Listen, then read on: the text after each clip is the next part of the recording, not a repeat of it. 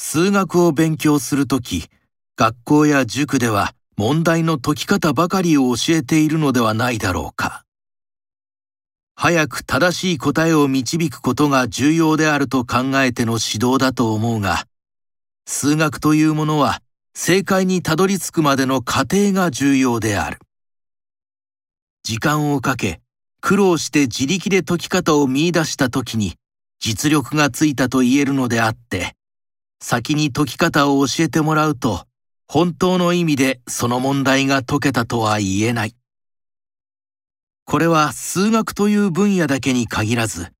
人生においても同じことが言えると思う。いつも誰かが敷いてくれたレールの上を歩くばかりの人生は危うい面が多くなる。自分で考え決めた人生なら、回り道しても決して無駄なことではない。